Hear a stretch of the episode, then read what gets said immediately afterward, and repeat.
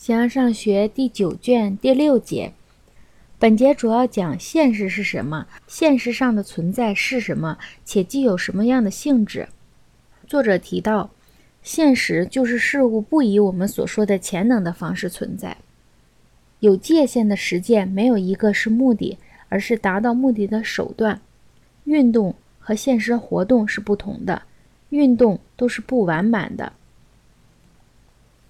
想要上学第九卷第六节，既然说过了就运动而言的潜能，现在我们来讨论现实是什么，它有什么性质。通过分析便可清楚见到，我们所说的潜能不仅仅是那种本性就是运动他物。会被他物所运动的东西，不论这种运动是一般而言，还是以某些方式，而且别有所指。所以，我们对这些做过进一步探索。现实就是事物不以我们所说的潜能方式存在。我们说以某种潜能方式，例如赫尔墨斯在木头中，半条线在整条线中，因为它可以分离出来，甚至于把没有进行思辨的人说是有知识的。如果他有能力进行思辨的话。相应的是以现实的方式存在。我们所要说的，用归纳的方法在个别的事物上就看得很清楚，而用不着去寻求全面的定义，只需满足于类比，如正在造屋相对于能造屋，醒着相对于睡着，正在看相对于有视觉但闭着眼睛的人，已经从质料中分化出来的东西相对于质料，已经制成的器皿相对于原始素材，两者事物是互不相同的。从前者来规定现实，而用后者来规定潜能。现实的意义并不完全一样，而是作为一种类比。正如这个在那个之中或与那个相关，那个就同样在另一个之中或与它相关。这正如运动与潜能相关，或者如实体与某种质料相关。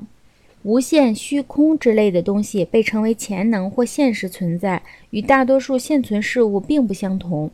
例如与观看、行走、被观看等等，因为后一类事物有时允许不受任何限制被真实的判定。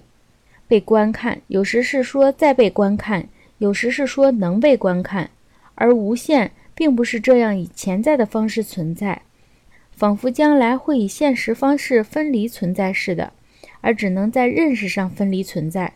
划分可以不停地进行下去，使这种现实称为潜在的存在，而不是分离存在。那些有界限的实践，没有一个是目的，而是达到目的的手段。例如减肥，在减肥的时候，那些东西自身在这样的运动中，而不是一些运动所要达到的现存的东西。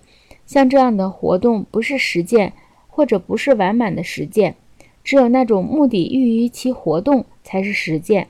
例如，在观看同时就已经看到，在考虑同时就已经考虑了，在思想同时就已经思想了。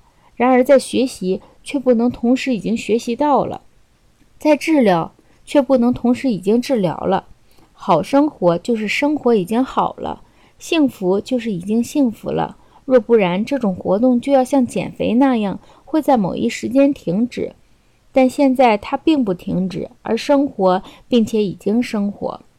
这两者之中，一个叫做运动，一个叫做现实活动。一切运动都是不完满的，减肥、学习、行走、造屋，这些都是运动，而且是不完满的。行走并不同时已经走到了，造屋并不同时已经造好屋了，生成也不是已经生成了，被运动并不是已经被运动完了。运动和已经运动了是不相同的，已经看到和观看，思想和已经想过了却都是同一回事情。我们就把这样的活动叫做现实，而把另外一种叫做运动。现实上的存在是什么，以及具有什么性质？